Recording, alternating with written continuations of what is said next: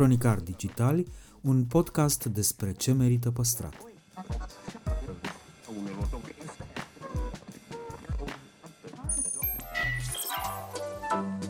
Podcastul Cronicar Digital este proiectul echipei care, de patru ani, promovează patrimoniul în rândul tinerilor, scuturând de praf și prejudecăți interacțiunea cu istoria și cultura. Între Heritage și Cool, invitații, vedete, influencer și experți vorbesc despre propriile preocupări și pasiuni. Ne dezvăluie ce e important pentru ei și ar dori să transmită mai departe, care este relația lor cu patrimoniul românesc și ce înțeleg prin patrimoniu personal, pe cel și fan ca între prieteni. Moderatorii podcastului sunt Cristian Șimonca, a.k.a. blogul Iotravă, și jurnalista de cursă lungă Diana Popescu. Noi episoade în fiecare joi.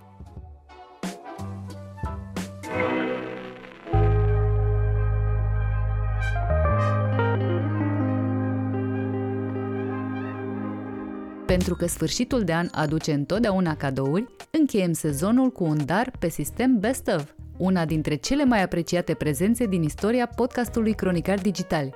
Eu nu pretind absolut nimic, că n-am pretins niciodată că sunt un amuzant sau vreun... nu, eu pur și simplu zic în ce cred, știi? Doamnelor și domnilor, în secțiunea Patrimoniu Personal, un invitat de colecție, Micuțu.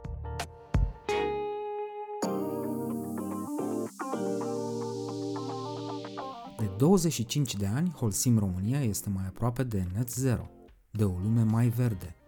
Viitorul nu este scris, este construit, împreună.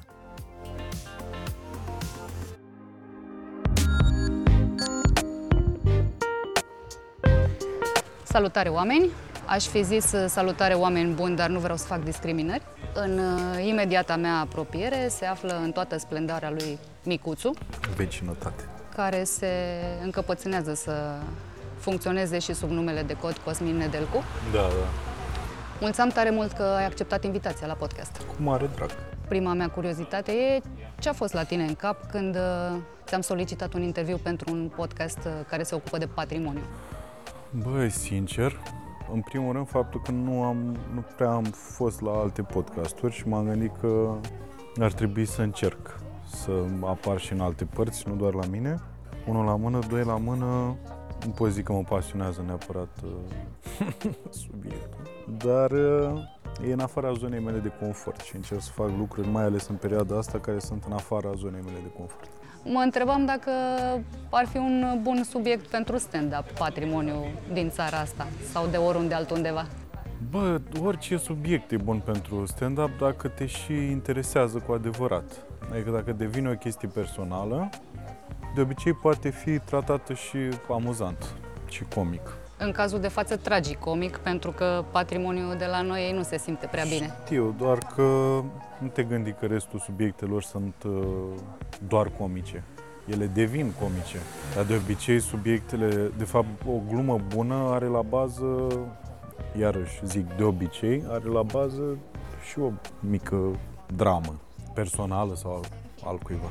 Apropo de mici uh, drame personale, uh, se spune că, în general, nefăcutele pe care le comitem uh, la maturitate sunt rezultatul unor traume de copilărie. Și mă întrebam ce fel de traume de copilărie te-au făcut stand-up la maturitate? Bă, sincer, nu din copilărie, mai mult din adolescență spre adolescență, de fapt. Că maturitatea a venit târziu. Și a venit din cauza decepției pe care am avut-o după ce am terminat facultatea de teatru și am realizat că actoria, de fapt, în teatre mai ales, nu e pentru mine. Și de acolo am... Eu făceam stand-up și în perioada facultății, într-adevăr, dar era efectiv for fun. Ce mă atrăsese mai mult era improvizația. Făceam improvizații destul de des și stand-up mai, mai puțin. De fapt, era și la săptămânal, dar nu mă interesa atât de mult. Nu devenise o meserie. Și meseria a devenit după ce am terminat facultate. Ce te-a incomodat în facultate sau ce te-a dezamăgit sau ce te-a debusolat? Ce nu ți-a convenit din ce s-a întâmplat acolo? Păi nu, m-a dezamăgit ce s-a întâmplat după și anume că din familia aia ce devenisem, colectivul ăla bine sudat așa, mi-am dat seama că fiecare se va duce pe drumul lui, indiferent cât de uniți eram noi și indiferent ce scopuri și țeluri comune aveam. Și în momentul ăla am zis că trebuie să mă descurc Și m-am descurcat. Așa se pare, nu cred că sunt mulți care să te contrazică la, la momentul ăsta. Pot fi, eu pentru mine m-am descurcat, nu pentru alții. Tu cu tine ești ok. Dacă nu mă înșel la absolvire, ori pe undeva pe acolo, ai jucat în trilogia antică Agamemnon? Da. Ai mai fi tentat să faci ceva care să se apropie de dramă? Uh, nu, cred. Ca să fac ceva de genul ăsta, aș avea nevoie de foarte multă pregătire. Pentru că eu am pierdut ce acumulasem și ce câștigasem în facultate. Eu nu mai am, adică mai am niște noțiuni dobândite, bineînțeles, dar în rest, practic, sunt destul de praf, probabil, ca actor în momentul ăsta. Apropo de tot ce ești, spuneai la un moment dat într-un interviu că nu te nebunești după numele tău, Cosmin. Și voiam să te Bă, întreb... Era o glumă în principiu. nu S-a știu. spărat și mama după faza aia. Era o glumă, efectiv, era o glumă. A trecut atât de mult timp cât îmi aparține și eu îi aparțin. E... Ați învățat să conviețuiți împreună. Nu, ne-a, viața ne-a făcut să conviețuim. Adică, Bun, atunci lăsăm asta la o parte ca nu, dar glumă. zim, zim până la capăt. Uh, Voiam să te întreb ce altceva nu-ți mai place la tine și care sunt chestiile care îți plac chiar mult. Nu-mi place faptul că am pierdut mult din hotărârea pe care o aveam în, în timpul facultății și după și încerc să recapăt uh, dorința aia de a duce lucrurile până la capăt și de a le face aproape perfect. Pentru că asta, asta chiar o aveam și din păcate a dispărut așa. Și asta cu determinarea. Din păcate am pierdut câștigând lucruri, așa e de obicei în viață, când ajungi să ai niște lucruri pe care ți le doreai, îți scade așa un pic din dorința aia de a obține mai, mai mult și de a to thrive on something. Și asta sper să recâștig. La asta lucrez în momentul ăsta. Și asta cred că ar fi cel mai nasol lucru. În rest, Și te plăcut așa? Ce ți se pare simpatic uh, la tine așa când te uiți în oglindă sau când te gândești uh, dimineața sau în, în oricare altă parte a zilei? simpatic mi se pare că reușesc să am determinarea respectivă și să fac niște lucruri chiar bine cap-coadă. Și să pot să mă bat eu singur pe umăr și să zic că am făcut o treabă bună. Cam atât. Bun, deci practic uh, și plusul și minusul se învârt în jurul aceleiași Da, da, chestii. Vin oamenii la, la tine la spectacole, se strică de râs sau cine știe, nu, depinde de dispoziție sau Depinde de ce de om, da. ADN au în ei. Pe tine ce te face să râzi ca un apucat? Ce fel de glume ți se par irezistibile? E ca la orice om. Ce mă ia prin surprindere. La ce nu mă așteptam. În momentul în care faci meseria asta de mulți ani, e greu să te mai surprinde ceva așa, umoristic vorbind. Și de obicei apreciez lucrurile care mă iau prin surprindere sau lucrurile, uh, iarăși, foarte bine făcute și uh, în care se vede că a fost uh, investit timp, a fost investită multă energie și uh, mult gând, nu știu cum să zic. Ori respect profesionistul, ori uh, mă ia prin surprindere și în momentul ăla mă hăhăi. Mă gândeam că atunci când vorbești despre cineva, e un reproș să spui în legătură cu el, băi, n-are pic de simțul ridicolului. Iar în stand-up am senzația că trebuie cumva să-ți extirpi organul ăla, să nu-ți mai pese dacă ești penibil sau ridicol. Mai există situații în care ți-e groază că te-ai face de bășcălie? Dacă reușești să mimezi bine încrederea în tine, asta cu penibilul și ridicolul cade pe plan secundar și în momentul ăla nu mai e interesant și nu te mai preocupa atât de mult. știi? Așa s-au întâmplat lucrurile mari în lumea asta. Oameni care au crezut aproape cu idioțenie într-o chestie și au dus-o până la cap. Cu riscul de a fi și penibil și ridicol. Da, dar după ce ți iese... Da, dar problema e că niciodată rezultatul nu e imediat. Tu nu știi că ți-a ieșit în secunda următoare. Iarăși ăsta e un drum lung, știi? Dar poate spune lumea din jur, frate, ți-a ieșit, Lumea potolește-te, din jur e îți ok. spune multe. Îți Spune și că ceva e de căcat când nu e. Sau când tu nu consideri de fapt că e. Lumea din jur spune multe. Da. Sunt, bineînțeles, sunt oameni care merg cu tine pe drumul lung. Și slavă Domnului că am foarte mulți uh, oameni de genul ăsta. Nu le-aș spune fani, ci pur și simplu oameni care, eu așa am dedus că ei gândesc cum gândesc eu. Ne-a adus universul ăsta împreună pentru că rezonăm din mult mai multe puncte de vedere. De asta nu i-aș numi fani. Și asta zic, dacă ai ști ce am făcut eu, dacă știi ce am făcut eu din 2006 începând până acum, îți convins că un show prost nu o să te facă să nu mai vii la vreun show de-al meu sau de ale mele. Care sunt cele mai frecvente prejudecăți și stereotipuri care ți se pun în cârcă? Ce crede cel mai des lumea despre tine și de fapt nu e așa? Stereotipul ăsta ar fi, dar nu e doar, nu se aplică doar în cazul meu, ci în cazul tuturor celor care fac stand-up sau se ocupă de umor, că suntem amuzanți în real life și că dacă te vezi cu noi în magazin, la supermarket, bă, dacă nu, păi o să râzi până la casă, înainte să plătești, râzi și râzi și așa mai departe. Și nu e, e total fals. Nu e vorba de clovnul trist, dar e pur și simplu că viața ne cocoșează pe toți, adică nu e, nu e altul mai breaz sau reușești să treci peste, sau pur și simplu, na, nu ai chef într-o zi să fii amuzant sau să râzi. Cum asta, asta am început eu să fac când am concediu.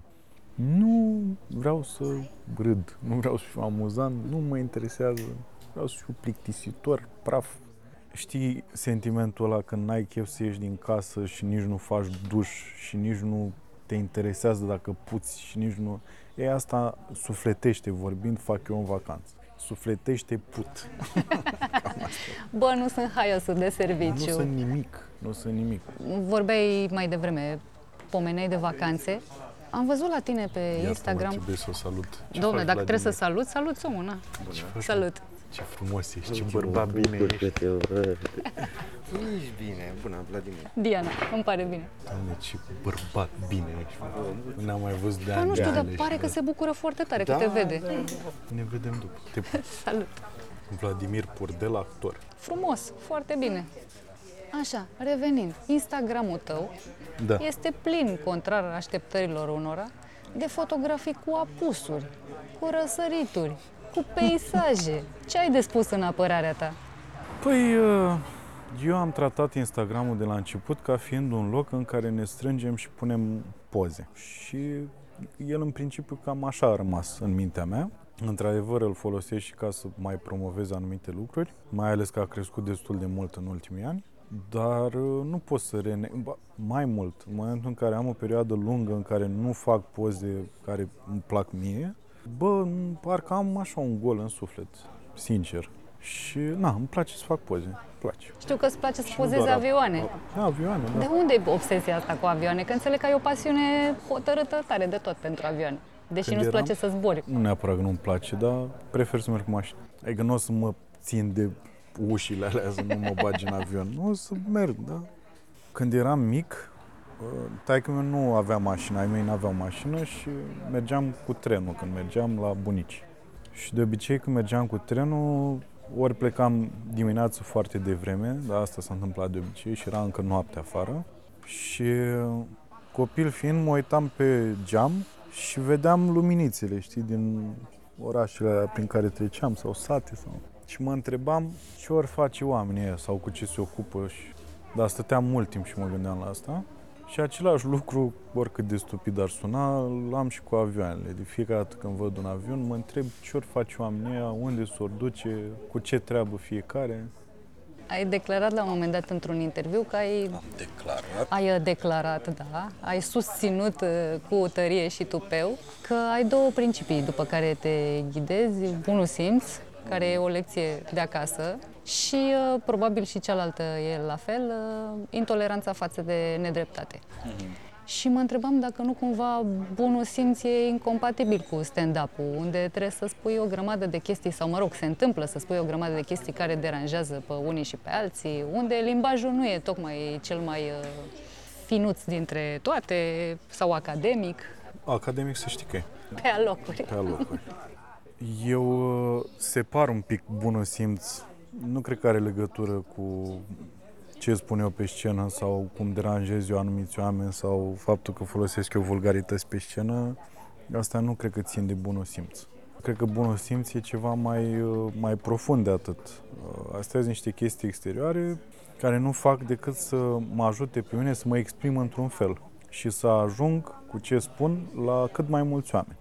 Bunul simț cred că e cu totul altceva. E vorba de cum vorbești cu un om față în față sau cum te comporți în societate și așa mai departe. Atât de tare mă afectează asta cu bunul simț încât uh, de multe ori mă gândesc oare nu sunt unul din oamenii ăia care pur și simplu îl pretinde dacă câteodată nu-l oferă. Am auzit din mai multe surse, mai mulți oameni spunând despre tine că ești un tip foarte sensibil. Nu te tem că dacă se propagă chestia asta îți strici reputația? Credeam că ți-ai dat seama de pe Instagram. Bă, da, nu știu, prea sunt. Nu mai sunt cum eram în facultate. În facultate eram exagerat de sensibil. Asta e și o chestie care îmi vine de la genetic, de la părinți. Și după aia, dacă vor unii, probabil și de la Zodia, pe care am avut-o, pe care nu mai am. Am fost rac și acum azi leu. Ai decis tu asta sau e treaba aia cu ascendentul ascendent, pește? Ascendentul da? după 30 de ani. Și da, nu cred că o mai am pentru că s-a întărit, s-a tăbăcit așa zona aia care respira așa prin toți porii sensibilitate. Eram exagerat de sensibil. Mă afectau foarte multe lucruri zilnic. Nu zic că acum dorm bine, dar uh, mi-am dat seama că e important să dorm bine și să nu mă mai preocupe tot felul de căcaturi. Mă afectau foarte multe lucruri uh, din exterior, dar foarte multe, cam toate. Cât de nevesel ești tu când ești cu tine și nu trebuie să îți faci treaba într-un club? Cum te-ai defini? Perfecționist. Cam asta ar fi. Perfecționist. Adică oamenii trebuie să înțeleagă că ce văd ei pe scenă acolo și ce îi face pe ei să râdă, ă, în spate e foarte multă muncă. Și eu, ca să pot să susțin munca respectivă și așa, trebuie să fiu un om serios în restul timpului. Serios cu mine, în primul rând. Nu știu de ce, dar e în mine. O fi tot așa de la șapte ani plus de acasă sau... Habar nu am. Eu m-am trezit cu chestia asta. Adică n-am, nu s-a întâmplat pur și simplu. Pe parcurs așa am descoperit, erau tot fel de indicii că eu nu sunt sănătos și că trebuie să iasă totul perfect. Și niciodată nu este perfect în pizda măsia aia nasul. Dar dacă tu te apucai de stand-up în 2000 și un pic și după un an, 2, 3, 5, la tine în sală erau 20 de persoane în loc de capacitate maximă, te-ai fi lăsat? Păi s-a întâmplat asta mult timp. Cred că în 2011 sau 2012 am avut un turneu în Ardeal și au venit foarte puțini oameni și prin urmare eu stăteam pe afară și boceam că mi se părea că nu, adică am muncit atât de mult degeaba. Erau ori că nu făceam ceva bine, asta nu înțelegeam, pe mine asta mă omoară dacă nu înțeleg ceva și asta mă, mă, mă mânca efectiv pe dinăuntru. Că mă gândeam că și oamenii aia care mergeam, care organizaseră, pierdeau și ei bani. Eu băteam atâția kilometri ca să vină 50 de oameni. A fost greu, a fost greu tare. Și m-am bucurat că înainte să fie boomul ăla cu ai umor, sălile deja se umpleau. Mai există până la urmă taburi în stand-up? Da. Cine le impune? Cine le pune pe listă? Cine le afișează la intrare? Pe taburile cred că țin de fiecare comediant în parte. Eu poate nu vreau să, sau nu vreau, nu mă simt confortabil să vorbesc despre anumite chestii, timp în care Bordea, de exemplu, vorbește cu nonșalanță despre treaba respectivă, având în același timp tabu ceva ce mie mi se pare la ordinea zilei și cred că depinde de fiecare comedian. Nu e un în fenomen, în industrie deja, nu e, nu e vorba de un subiect tabu general în industrie. E vorba de fiecare în parte. Și de asta e important să vorbim deschis despre cam orice. Apropo de vorbit deschis despre orice, cu depresia care e treaba? Fuse, fuse și seduse. care treabă să fie? Nu e nicio treabă, e ceva normal, e o boală care ar trebui tratată. Cred că fiecare om ar trebui să realizeze că își este dator să trateze problema respectivă. Exact ca o, o altă problemă de sănătate pe care Pe lângă tratamentul ăsta despre care știm că se impune, ajută oamenii din jur? Absolut, da. E foarte important și atunci îți dai seama cam câți oameni ai în jur în momentul ăla, știi? Și nu neapărat venind de la ei, ci venind de la tine. La cine te duci, cu cine te simți destul de deschis să vorbești despre problema asta și să-i spui că, bă, am, am, am o problemă. Și mai e o chestie în general la bărbați, am observat că ai senzația la un moment dat că n-ai o problemă, de fapt te alinți. Asta e o chestie din moș strămoși, așa românească, că vorba lui Bordea, când mergeau bunicii, străbunicii cu vacile și cu oile, numai să fie triști, nu aveau ei timp. Sau să se simtă singuri sau să fie deprimați. Păi aveau timp, că au scris Miorița. Câți? au scris Miorița. Eu cred că a fost un efort colectiv și erau Da. foarte mulți Aia triști zic, acolo pe metru da. pătrat. Câte un deprimat din fiecare sat. Unul moldovean, unul ungurean. Da, unul exact. da. Tu către cine te-ai dus? Cu cine ți-ai permis să vorbești despre asta?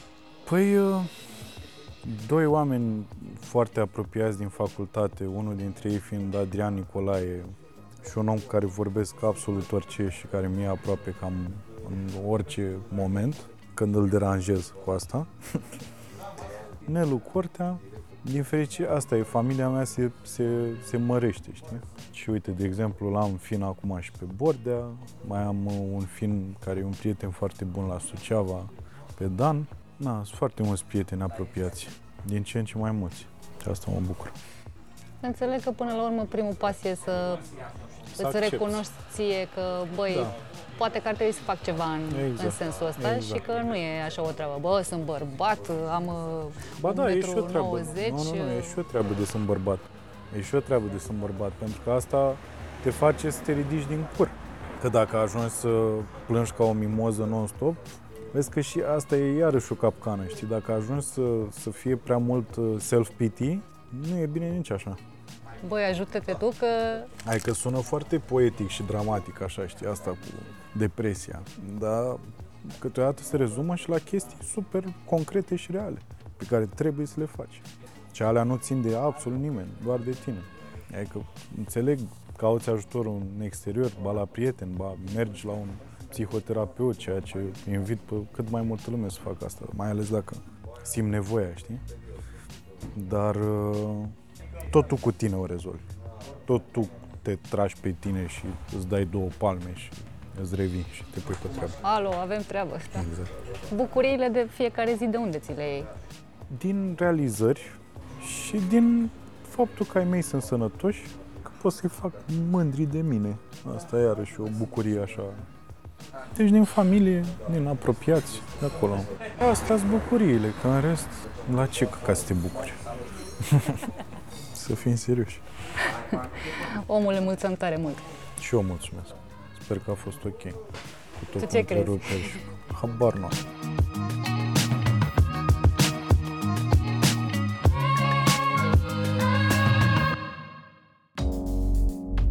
Rubrica Patrimoniu Cultural este susținută de Raiffeisen Bank România, care crede în importanța transformării digitale și creșterea accesului la cultură prin tehnologie.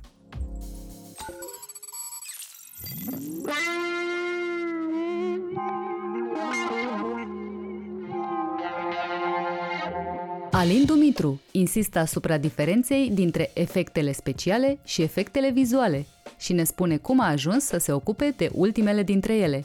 Aflăm detalii despre munca lui la Londra pentru Ant-Man și în România la The World to Come și The Contractor. și s-au adus mașini extra și sute de extra și zeci de mașini cu numere de Germania. Cumva povestea era că mă, acțiunea avea loc în Berlin și a fost o parte filmată și o parte a fost uh, visual effects cumva. Cred că am făcut undeva la 300 de cadre de visual effects pentru uh, acel proiect de contractor.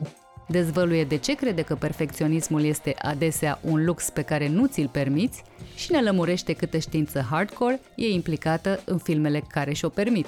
De exemplu, pentru Interstellar, Kip Thorne, care a scris o carte despre uh, găuri negre și așa mai departe, a lucrat cu uh, echipa de la uh, Double Negative de programatori și artiști, dacă e să luăm așa artiști, technical director se cheamă, și au construit un motor de randare care simulează cum se curbează lumina după o gaură neagră. Interviu în secțiunea Cultura la purtător.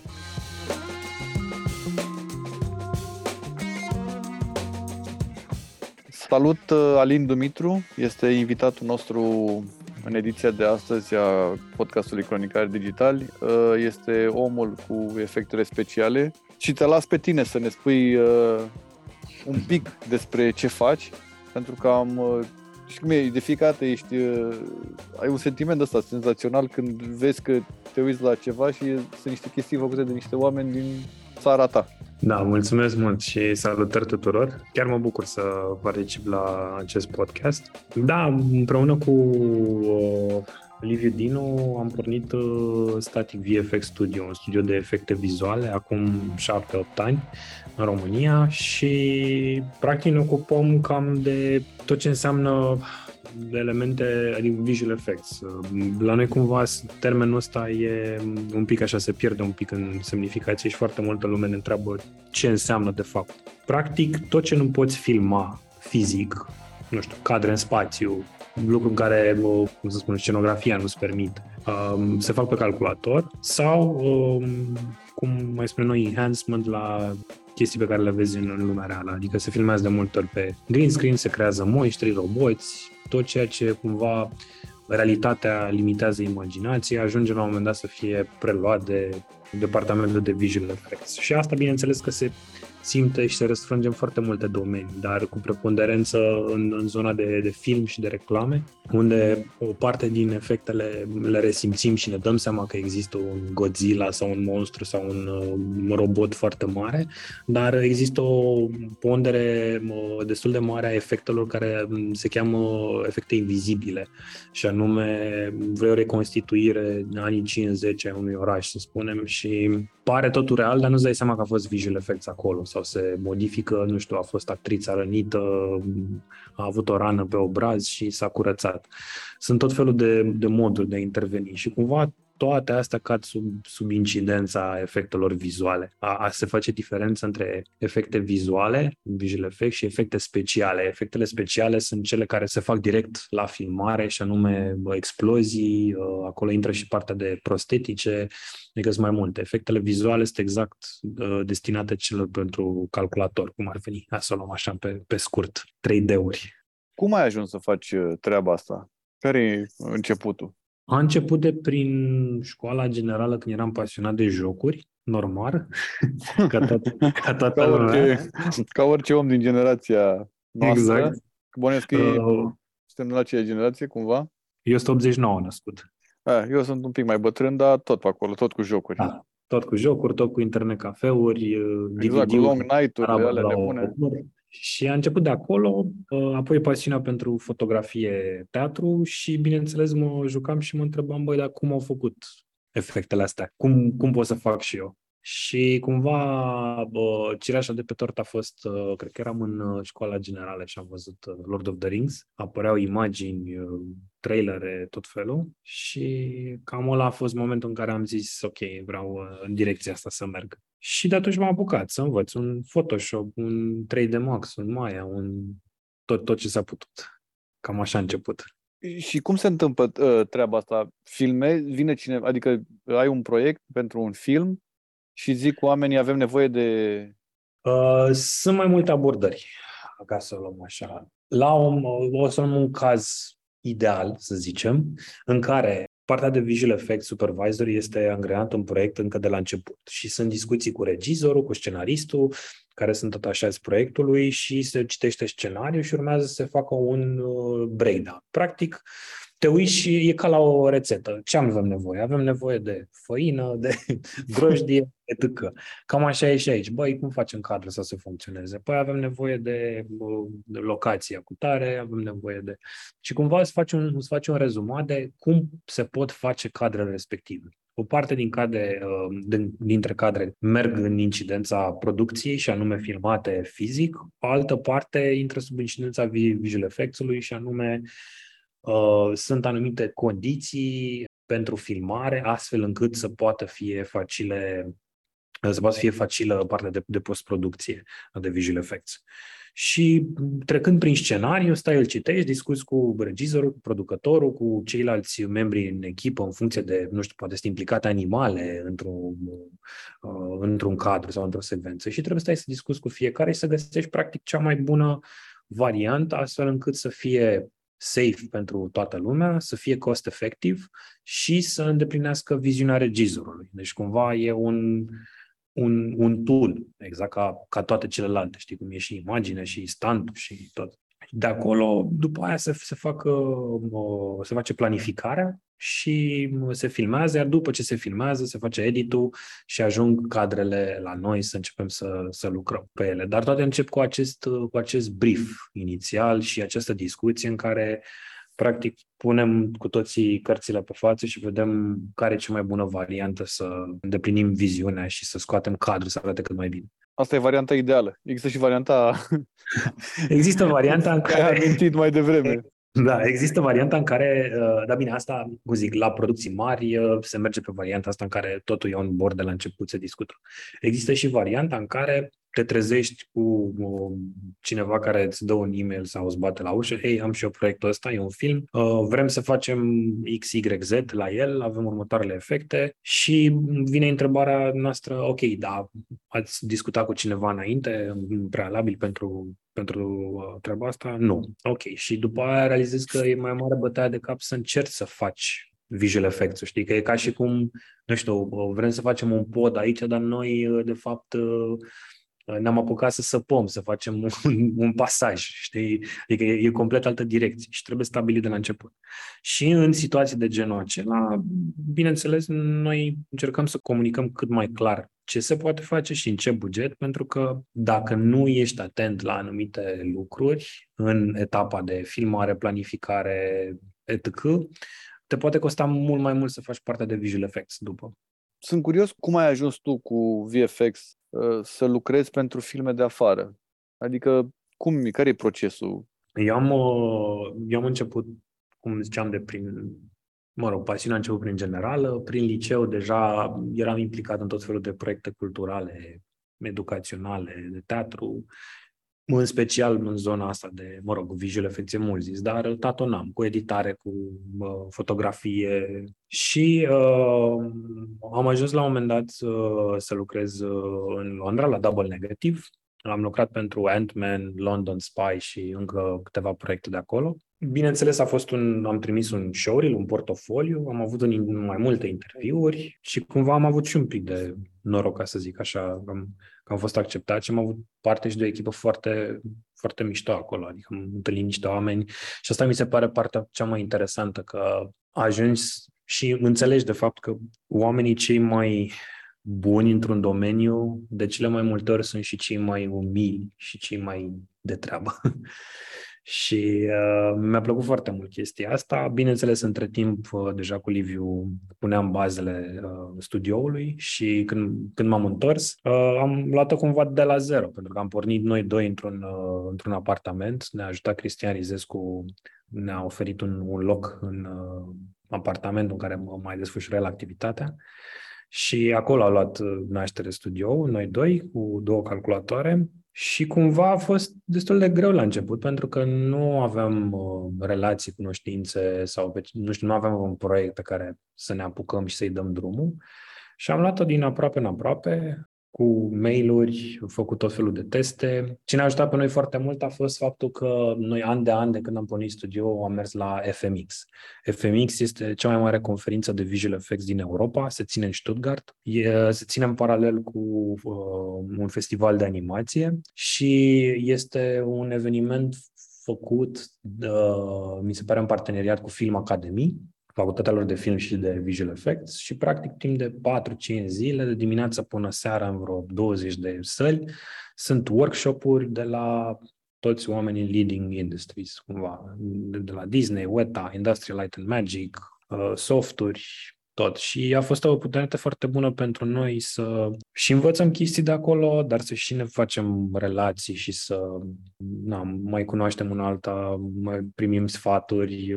Adică am vorbit cu niște oameni la care altfel n-am fi avut acces. Am ținut cont de sfaturile alea și au început să vină și oportunitățile. Bineînțeles că n-au venit zic, nu s-a descărcat uh, căruța cu toți sacii la noi în poartă, dar a fost așa cât un pic, cât un pic și l-am câștigat încrederea. Ba chiar, uh, dacă ai zice așa că eu, nu știu, un, un strength al nostru ar fi că um, Chiar dacă pe termen scurt am avut de pierdut, dar pe termen lung uh, consider că am avut de câștigat prin faptul că noi am fost mereu foarte onești cu toți clienții noștri. Le-am zis ce putem face, ce nu putem face. Sau dacă durează mai mult, de ce durează mai mult? Sau dacă se poate, de ce? Dacă nu, iar de ce? Și uneori le-am zis, băi, cred că ar fi mai bine să mergeți cu altcineva pentru proiectul ăsta, pentru că nu credem că am putea să livrăm ce aveți voi nevoie în acest moment. Și foarte mulți, în special clienții din afară, au apreciat chestia asta pentru că um, când cineva zice că se face absolut tot, încep să intri la dubii.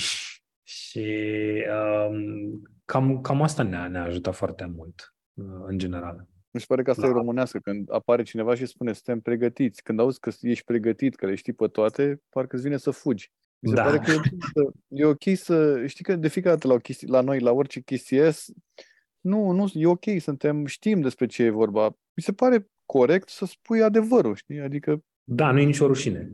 Adică Exact. Exact. Nu, nu, nu e nicio rușine, ba din contră, știi cum e, încurci alți oameni. Cumva filozofia noastră așa e la modul, băi, hai să, hai să ne vedem noi de treabă și ne lăudăm după ce iese, nu înainte, știi? Hai să vedem dacă ne iese, hai să vedem cum iese, hai să reușim să fie totul bine și după aia, nu înainte, nu, știi? Hai să, hai să lăsăm lucrurile să vorbească de la sine despre, despre noi și despre ce, ce facem. spuneai despre London Spy și despre Ant-Man, uh, Mhm. că sunt uh, în portofoliu vostru. Ce, la ce ați mai lucrat? Sunt o grămadă de filme la care ați... uh, Eu, la Ant-Man și la London Spy am lucrat uh, eu, adică nu Tu, a fost tu, tu, eu tu, implicat, da. dar am lucrat în Londra. Uh, Ultimele trei proiecte mari la care a fost implicat studio au fost uh, The World to Come. Este o producție filmată în România, având actori pe Catherine Waterstone și Casey Affleck. Și s-a filmat uh, integral. Uh, Eu am fost visual effects supervisorul pentru întreg proiectul. Și a fost un proiect foarte, foarte drăguț, s-a filmat peliculă pe la Dâmbovicioara. A fost, a fost chiar o Știu experiență. de la, știu de la Andreea Vasile, care a jucat în, uh, în el. Da. Uh, Își pusese o poză cu Affleck la mic, ca să zic așa. Da, da, da, da. Și știu, am auzit numai lucruri senzaționale despre, despre filmul ăsta. Da, a fost, a fost o experiență, chiar a fost o experiență interesantă. S-a filmat o parte vară, o parte toamnă, a trebuit transformat decorul din vară în iarnă. Bine, o parte din props, din prosthetics cu zăpadă artificială, doar că na, nu era zăpadă artificială să pui peste tot și a trebuit după aia făcută și în, în postproducție, a trebuit câteva secvențe de simulat uh, furtună, de zăpadă, pe lângă tot felul de alte, mă, mă rog, chestii de reparat, ajustat. Dar uh, a fost și ce a fost de fapt cel mai uh, interesant a fost că de multe ori pe la 4 dimineața trebuia să fiu pe platou cu, cu toată lumea, să pregătim tot ce trebuie acolo, zăpadă artificială, văzut măsurătorile, cumva să te asiguri că secvențele la care, pe care le vei filma au tot ce trebuie și că ești în regulă. Și na, mai trecea ursul pe acolo, mai uh, ieșea o oaie din grajd, uh, era întuneric, era frică, erau minus 10-12 grade la un moment dat în noiembrie când se filma. A, a fost, uh, a, a fost așa cu cântec, dar a fost foarte frumos, a fost un proiect și am lucrat cu niște oameni foarte, foarte dragi nouă, cu Mihai Busuioc și uh, Patricia Poenaru și da, e un proiect de care chiar suntem, chiar suntem mândri. Uh, am mai făcut după aia, s-a filmat cu Chris Pine în România, uh, The Contractor, care a avut uh, o secvență în care s-a blocat toată zona aceea de la Grozăvești și s-au adus mașini extra, sute de extra și zeci de mașini cu numere de Germania. Cumva povestea era că uh, acțiunea avea loc în Berlin. Și a fost o parte filmată și o parte a fost uh, visual effects cumva. Cred că am făcut undeva la 300 de cadre de visual effects pentru uh, acel proiect de contractor. După care au mai fost alte proiecte ce urmează să iasă, să putem să spunem mai multe despre ele. Ce știm acum și putem să mai spunem că pe 1 decembrie apare pe Netflix Troll, care este un uh, film uh, nordic. Au lucrat foarte multe studiouri din Norvegia, Suedia, Danemarca uh, și noi. Și chiar suntem foarte mândri pentru că chiar noi când lucram la el, unul dintre colegii noștri uh, se uita pe Reddit și uh, postau oamenii trailerul și ziceau că a, ce interesant arată, abia aștept să-l văd. Și era foarte mândru așa cumva de zic, uite, lucrez la asta și văd alți oameni care discută. Și zic, băi, da, e, aici e, de fapt, munca noastră și recunoștința, știi? Când vezi că lumea e interesată și zice că ai făcut o treabă bună. Am văzut afișul pe Netflix la el și arăta senzațional. Și noi așteptăm să-l vedem pentru că nu știm toată povestea, adică știm doar frânturi pe secvențele pe care am lucrat, dar uh, chiar uh, cred că o să facem o vizionare cu toată echipa când, când apare. Dar cum ți s-a întâmplat să zică cineva la un film la care ai lucrat să zică mamă, ce tare a fost ăsta, ce efecte, ce nebunii și să nu știe că tu erai în spatele lor? S-a întâmplat, mai ales la reclame, mai ales la da, adică și, și reclame și e cumva inevitabil pentru că e foarte mult content care se produce și ajungi la un moment dat să lucrezi în tot felul de proiecte care na, capătă popularitate. Normal că e un feeling aparte și te simți foarte bine și în același timp mie mi se pare că e și cum să zic, trebuie să rămâi humble în, în perspectiva asta, pentru că dai un proiect în care ți-ai făcut treaba foarte bine și ești apreciat și e un lucru bun, normal, pentru că ăsta îți dă drive să, să mergi mai departe și să faci alte chestii. Și te bucuri pe moment, după care uh, ești ok, nu? Am, l-am dovedit pe ăsta, hai să vedem, hai să ne întoarcem la treabă, hai să vedem care e următoarea provocare, știi, care, care e următorul, următorul nivel pe care vrem să-l, să-l dobândim, știi, să, să doborâm. E așa, e, e tot în etape. Te bucuri, în același timp, aia, ok, next step, știi? Cam, cam așa e. Dar ești genul perfecționist care se uită și ar mai schimba ceva și în momentul în care e deja totul gata? Aici, aici intrăm într-o, într-o discuție de asta ușor filozofică. Um, băi, mie mi, mi se pare că asta cu perfecționismul a căpătat așa o, nu știu, notorietate de asta atât de populară în sensul în care toată lumea o folosește, nu că eu sunt perfecționist, știi? Dar uh, mi se pare întotdeauna că un produs terminat e mai bun decât un produs pe care vrei să-l finisezi la infinit. Da, e normal să-ți dorești mai bine, e normal să uh, vrei să faci lucrurile la, la o calitate, la un standard, dar de-aia sunt și standarde impuse și de-aia ai timing-uri și bugete, pentru că până la urmă e cât de bine poți să faci în timpul și în bugetul respectiv. Și dacă tu reușești să atingi milestone-urile alea și lumea e încântată și te uiți și vezi că arată bine, da, super. Ok, că vrei, nu știu, ți-ar mai plăcea ție să mai faci nu știu ce alte lucruri, da, asta n-ai mereu luxul ăsta. Dar um, nu, nu ai zice că sunt perfecționist în, în ideea aia. Perfecționism mai degrabă dacă vrei să iei uh, la modul ok, hai să facem, hai să dăm un exemplu, un scurmetraj, da? Vrei să faci un scurmetraj. Dacă te apuci din prima și vrei să faci un scurmetraj foarte complex, nu o să-ți iasă, oricât de perfecționist. Sau o să stai foarte mult timp. Și dacă stai foarte mult timp, deja după o perioadă, după, nu știu, 2 ani sau un an, ce ai făcut acum un an nu se mai pară bine și începi să reiei. Și mi se pare mult mai interesant să iei, hai să fac 30 de secunde, hai să fac un minut, hai să fac două minute și să iei o chestie incrementală în care acumulezi experiență, îți dai seama de ce probleme te lovești în general într-o astfel de producție și după aia ești și mult mai încrezător când vrei să dobori o, o chestie mai mare.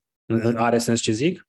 Are, 100% și de asta mi se pare că e cumva perfecționismul ăsta a ajuns o chestie de asta de știi, când te duci la un interviu și spui care e defectul tău și zici sunt prea muncitor sau sunt punctual da, sau da. așa ajungi perfecționismul mi se pare că e, domnule, eu sunt da, perfecționist. Da, exact, adică exact cum ce ești tu. Bă, parcă prea, prea mult uh, tragem așa de, de el, uh, știi? Asta e și cu viziunea generală despre domeniul ăsta al nostru fiind văzut artistic. Foarte mulți zic, băi, că trebuie să, nu știu, e artă. E... Și am același răspuns uh, aproape de fiecare dată.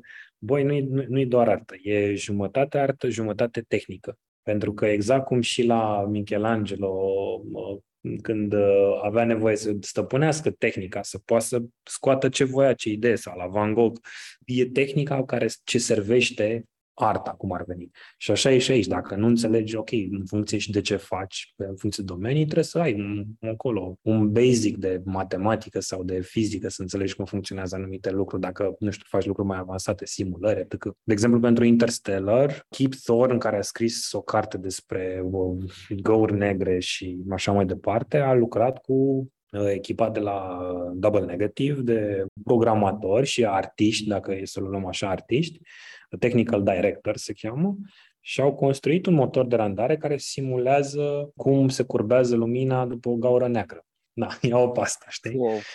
Adică e, e jumate-jumate și contează foarte mult să, să știi culoare și compoziție și pictură și să, să înțelegi ce se întâmplă vizual și impactul psihologic până la urmă, de ce alegi anumite culori sau ce vrei să transmiți, dar dacă materialul nu arată bine sau sunt lucruri care te distrag și tehnic nu e corect, la fel ai probleme, știi? E ca o fotografie sau o filmare prost făcută, așa ca o analogie mi se pare o chestie care, uh, pe lângă faptul că înveți ceva și ai niște noțiuni de astea de... Mi se pare că e o chestie în care tot timpul ai de învățat, nu? Adică da. ești tot timpul... Adică nu e un moment în care să zici gata, acum le știu pe toate sau nu știu ce. Adică mai mult ca oricare altă meserie. Așa e? Adică Mă, nu știu mai mult ca oricare altă meserie, că am foarte mulți prieteni care sunt medici și la fel văd că și la ei apar. Bine, nu apar organe noi peste noapte, dar...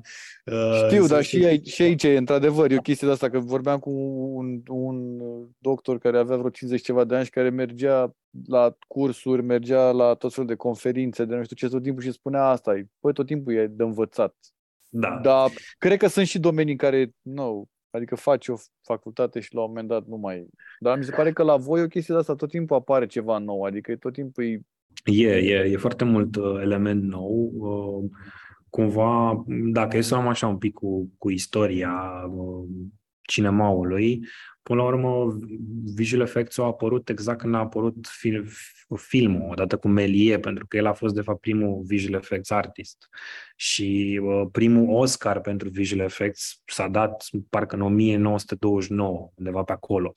Și atunci se chemau Best Engineering Effects, știi? După aia ai documentarul uh, de pe Disney Plus uh, despre Light and Magic, despre studioul George Lucas Industrial Light and Magic, care prin anii 60-70 ce-au ce au inovat și toți erau tehnicieni și cum uh, făceau tot să servească arta. După care ajungem în ziua de azi în care ai o groază de tool de softuri, ai o groază de materiale online care poți să, să înveți, ai machine learning-ul care acaparează foarte mult din, din procesul ăsta și până la urmă, da, rămâne uh, disciplina ta de a, de a învăța, de a avea spirit critic, de a avea acel discernământ, știi, băi, e, e bună chestia asta pentru proiect sau nu, trebuie să fac roșie sau albastră, e mai bine stilizat sau e mai bine să merg în altă direcție. Dar uh, e, e, e foarte multă informație și depinde și pe ce te specializezi, nu știu, cred că sunt undeva la între 15 și 20 de ramuri de specializări, așa, în mare parte, în, în domeniul ăsta și fiecare cu plusurile și minusurile sau, mă rog, zonele în care te, trebuie să te concentrezi mai mult sau mai puțin. Ai ajuns la Hollywood? Ce faci de acum încolo? Unde mai vrei să mai ajungi? Băi, n-ai zice neapărat că, că am ajuns la, la Hollywood, dar um, se vede creșterea, avem uh, colaborări bune, avem clienți care lucrăm foarte bine, producători în care avem încredere, tot felul de parteneriate care se construiesc frumos. Ne bucurăm foarte mult și suntem extrem de mândri de echipa pe care, care lucrăm stăm aici cu toții și găsim mereu cele mai, cele mai bune idei. Sunt toți niște oameni extraordinari și îi apreciem deeply. Planuri avem, în sensul de la anul urmează să ne luăm un standard ăsta de securitate care este agreat la nivel uh, internațional, propus de către casele de producții mari, de către Disney, Marvel, ethical. Vrem să continuăm pentru că noi am început o serie de ceea ce se cheamă VFX Hangout, un eveniment pentru comunitatea de artiști din România, de visual effects. Și, long story short, bem o bere, mâncăm o pizza, mai facem un workshop, se mai cunosc oameni între ei, din diferite, adică, mă rog, visual effects, animație, gaming, domenii conexe, tocmai în ideea în care nu există o comunitate. Și am avut două ediții anul ăsta, care au fost chiar neașteptat de pozitive. Și urmează și la anul să mai avem trei, probabil patru, rămâne de văzut, în care să aducem tot așa mai multe workshop-uri, uh, să reușim să aducem cumva și ceva în comunitate la noi, ne fiind școli, ne fiind partea asta, chiar ne gândim să avem și un fel de program de mentorat, să zicem, mini-școală sau chiar să demarăm o școală de visual effects. Sunt mai multe planuri în direcția asta, pentru că proiecte tot vin, echipa se tot mărește și um, accentul punem foarte mult pe, pe oameni și pe training și crearea unei comunități destul de solide și apropiate, pentru că suntem puțini uh, în țară și aceia care suntem ar fi bine să ținem cât mai aproape unii de alții. Care e relația dintre Statix, Static VFX și Raiffeisen? Te întreb asta pentru că și noi avem o relație foarte bună cu ei, pentru că de 80 și ceva, 90 de episoade susțin acest podcast despre cultură, adică ceva care aproape că nu interesează pe nimeni, dar cum e relația, cum e relația voastră cu ei? Băi, ar trebui mai multă lume să susțină partea asta cu cultura, pentru că la noi, uh, nu știu, unii asociază cultura doar într-o anumită direcție, mi se pare, și uh, cultura și arta cred că se răsfrânge mult mai multe chestii decât, uh, nu știu, ne gândim așa la prima vedere. Noi cumva, ca să fac așa o, un intro, noi nu credem nicio, n-am crezut niciodată în ideea asta de self-made, știi, self-made man și am reușit eu singur. Da, e, E o atitudine pozitivă pe care poți să o ai, nu știu, la nivel psihologic, în sensul în care să nu-ți cauți scuze în altă parte și să încerci tu cât de mult să poți cu propriile puteri. Dar, până la urmă, orice business este, se face cu oameni, pentru oameni și nevoie de parteneri pe care te poți baza și ei pe tine. Fie că vorbim de colegi de muncă, fie că vorbim de uh, parteneri de business, uh, de uh, parteneri, uh, nu știu cum este, avem parteneriatul noi cu, cu Raiffeisen Bank. Și cumva aici pentru noi a contat foarte mult pentru că na, în orice business uh, sunt momente și momente. Și uh, ei au fost pentru noi și încă sunt alături de noi în momentele cheie când mai ai nevoie la un moment dat să mai cumperi niște servere, pentru că na, la noi puterea de procesare e foarte mare. Mai ai nevoie de mă, niște bani să investești într-un proiect pe care vrei să-l faci in-house și care știi că poate să ducă succesul după aia sau să îți ofere alte uși. Și ce ne-a plăcut foarte mult a fost că am avut mereu o discuție deschisă, cum avem noi acum, foarte sinceră, vrem să facem asta, avem nevoie de asta, credeți că puteți să ne ajutați? Și au fost mereu deschiși, au găsit soluții. Și mi se pare că e un, adică genul ăsta de relații, fie că vorbim de parteneri sau de prieteni în viață, când cineva te ajută și e acolo pentru tine, oamenii merită atenția ta mai departe în viață. Așa, adică așa, așa mi se pare. Mi se pare și corect cam... și mi se pare bine punctată chestia asta că nu ești singur, indiferent de cum și nu ai, n-ai cum să reușești singur și nu e despre tine și despre unul singur în lumea asta, adică cumva avem nevoie și de alți oameni care să ne sprijine și care să fie pe lângă noi. Exact, exact, pentru că, cum ziceam, nu, nu înseamnă că nu te zbați și tu pentru ce vrei să faci, dar ai nevoie de oameni să te recomande, să te ajute, să știi cum e, altfel n-ai, n-ai ce să faci. 100%. Pentru că e ultimul episod din acest sezon al uh, podcastului Cronicar Digital. Cum crezi că va arăta consumul cultural și în special uh, în domeniul tău în 2023 și în anii următori? Măi, asta, asta mi se pare că e o perioadă fascinantă uh, acum. Ok, progresul tehnologic clar e exponențial, se simte asta, um, lucrurile sunt mereu în evoluție, apar tehnici noi, e clar că AI-ul sau, mă rog, machine learning-ul ușurează o serie de, de procese. Mi se pare că accentul va deveni din ce în ce mai puternic pe, pe educație, pe viziune, pe elementul critic, pe analiză în sensul ăsta de ce crezi că e bun sau nu, pentru că tu chiar dacă folosești tool de AI să-ți facă desene sau concept arturi, uh, o să-ți genereze 10 și tu trebuie să alegi pe la care e bun sau să-l modifici sau să dai seama ce nu e bun, pentru că nu o să îți facă niciodată ce ai tu în minte. Deci tot la tine e cumva decizia de sau responsabilitatea de a alege ce trebuie. Și asta, asta îl văd uh, un element care cu siguranță o să ne impacteze din ce în ce mai mult. Până la urmă, povestea contează, indiferent că folosești VR, AI, 3D, 2D, stop motion, povestea, că da, ne uităm pentru povești și fără povești bune poți să ai cea mai bună cameră, cel mai bun actor, cel mai bun visual effects degeaba. Și ce mai văd e că există o bătălie acum între streameri că există Netflix, HBO, Apple, Amazon, Hulu, Paramount, sunt foarte și toți cumva concurează între ei acum pentru atenție și dacă unul ia piciorul de pe accelerație, alții o iau în față și o să se simtă chestia asta. Și mă aștept să vedem din ce în ce mai multe producții. Uh, rămâne de văzut în ce măsură o să aloce și timpul necesar pentru dezvoltarea poveștilor să aibă timp povestea să fie cât mai așezată, cât mai rafinată din punctul ăsta de vedere. Dar la asta m-aș aștepta și pentru că, până la urmă, uită-te cât de mult folosim digitalul și orice ține de digital uh, ca imagine, video, poze, sunet, deja sunt niște tehnologii incredibile. Și cât am folosit în perioada asta nebună în ultimii doi ani de zile, le-am omorât toate. Exact. exact. S-a terminat Netflix-ul, știi?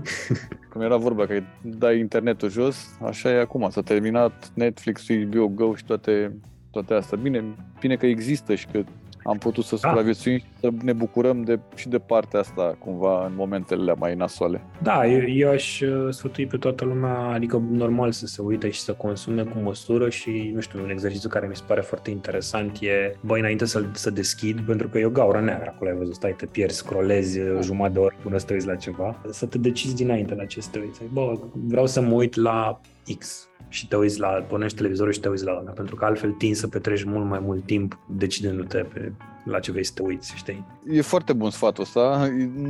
Da, da, pentru că sunt o grămadă de chestii, sunt momente de astea în care începi să te uiți și după o oră încă alegi ceva. Da, încă ești pe YouTube, uitându-te la trailer, știi?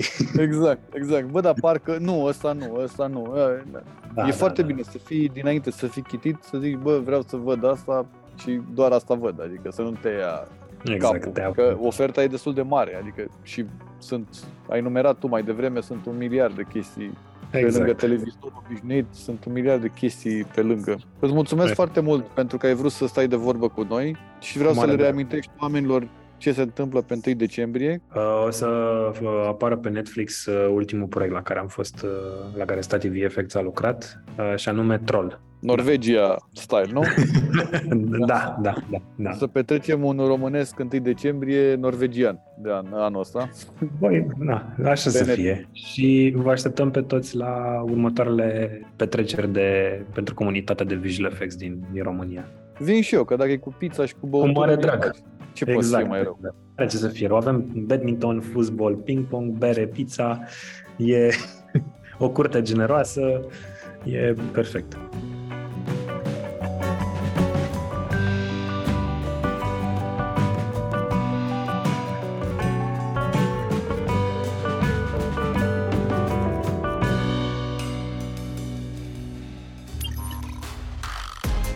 Podcastul Cronicar Digital este susținut de Raiffeisen Bank, Electrolux România și Holcim. Partenerii proiectului sunt convinși că prin accesul la educație, cultură și tehnologie putem deveni cea mai bună versiune a noastră. Cronicar Digital, un podcast despre ce merită păstrat.